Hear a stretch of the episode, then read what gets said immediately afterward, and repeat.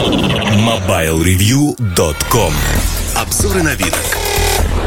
Всем привет, с вами Ильдар Муртазин И обзор посвящу планшету-трансформеру, причем недорогому Есть такая российская компания Fogood, это B-бренд И я взял их планшет. Ну, во-первых, я брал планшет не Фугута, я искал самый дешевый планшет на Windows Home, Windows 10 Home.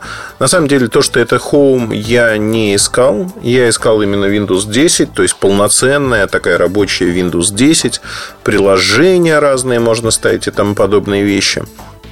При этом а, это планшет, который имеет клавиатуру. Можно использовать 10-дюймовый планшет как планшет, можно использовать его с клавиатурой. Мне было интересно посмотреть два в одном такие устройства. В среднем их цена где-то 16-18 тысяч рублей. А этот, на удивление, продавался за 11 тысяч рублей. И, конечно же, пройти мимо я не мог. Я его взял покрутить, посмотреть. И в бирюльках даже пообещал, что неделю похожу с ним, поработаю. В общем-то, хочу вынести свое суждение.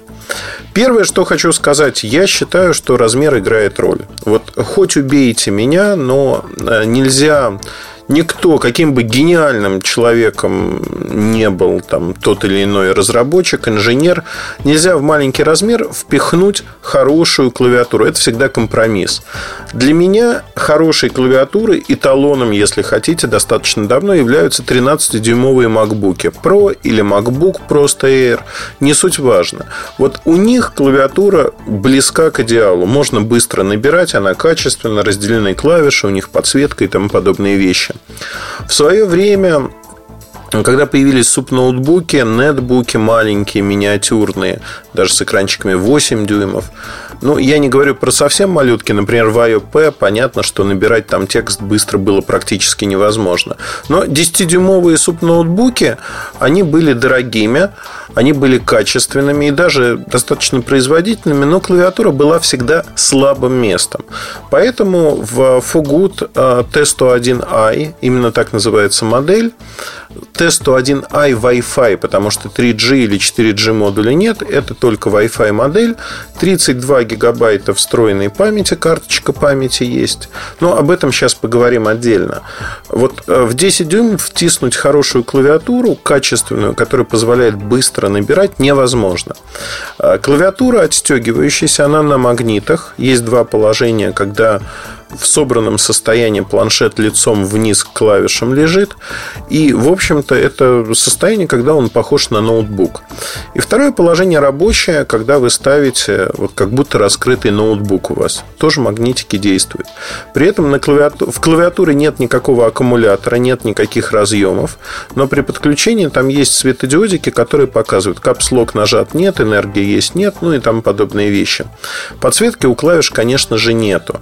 Но неожиданно для меня есть, в общем-то, трекпад, сенсорная панель, с помощью которой можно передвигаться, то есть мышку с собой носить не обязательно. Что хотелось бы здесь сказать очень важного про это устройство.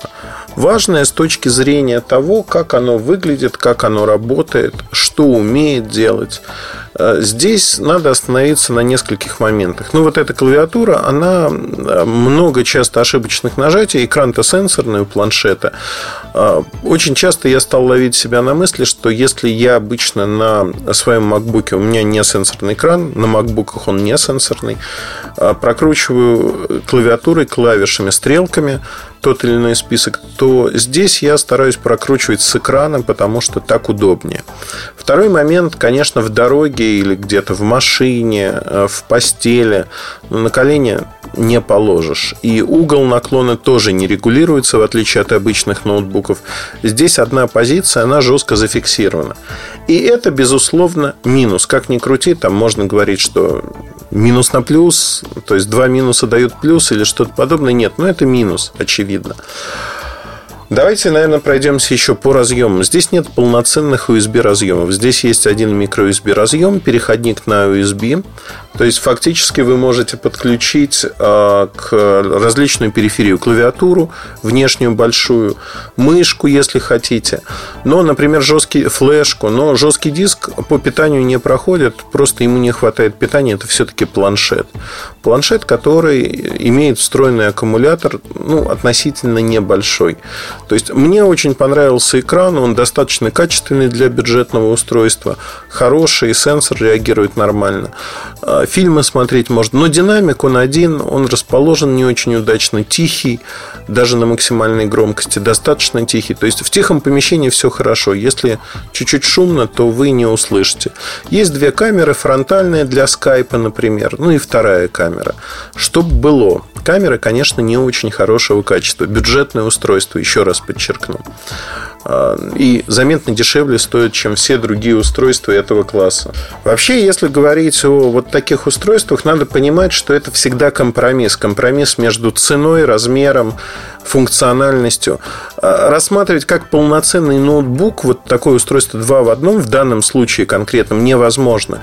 Это не полноценный ноутбук. Intel Atom, который имеет, а, в общем-то, ограниченную производительность, открывает стандартную Windows не очень быстро. Многие ну, например, многие статусы, там, подключение к Wi-Fi э, работает так средненько.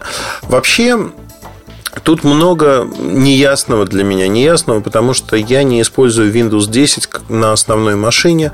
У меня есть тестовая машина, на которой я проверяю те или иные вещи. Но как рабочий инструмент постоянно я не использую. Здесь же я натолкнулся на то, что Wi-Fi работает очень произвольно. То есть с Wi-Fi здесь есть определенные трудности с точки зрения того, что он не всегда цепляется сразу за сети. Но если зацепился, то все хорошо.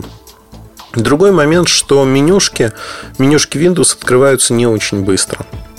Визуально видно, что машинке тяжело, всего 2 гигабайта оперативной памяти. Для файла подкачки есть ли он там, не знаю, ну, наверное, есть ну, всегда он был для кэша, скажем так. Места не так много, потому что свободно из 32 гигабайт половина примерно. Но вы 64 гигабайта карточку microSD можете поставить и хранить там все свои файлы, которые нужны. В качестве, знаете, печатной машинки для школьника, в качестве планшета с клавиатурой для шоурумов, демонстрационных комнат, когда требуется недорогое решение, вполне такая машинка подходит. Она действительно играет, ну, в общем-то, нормальную роль. Особенно если воткнуть ее в питание, и, в общем-то, никаких проблем знать вы не будете. Вообще, по питанию история следующая. Когда вы работаете за этой машинкой с клавиатурой, 3,5-4 часа работы при подключенном Wi-Fi, при половине яркости экрана, ну, тянет она совершенно спокойно. Но как только вы э, ну, вот, прекратили работать, нажали кнопочку выключения ну, на корпусе, я на мобильных планшетах все-таки привык к тому, что я нажимаю кнопку выключения, будь то Android, будь то iPad, и все, в общем-то, происходит само собой. Э, мне не надо дальше о чем-то заботиться. Здесь я сталкивался с тем, что система почему-то не засыпала, хотя все настройки были верными. И в какой-то момент она просто э, разряжалась, выключала, и когда мне надо было поработать, я доставал планшет, я сталкивался с тем, что он просто не рабочий, севший. Вообще время зарядки планшета, оно составляет около, ну так, чтобы не соврать, оно составляет, мне кажется, около 4 часов стандартным зарядником. 5 вольт, 2 ампера. То есть это тоже не предел мечтаний.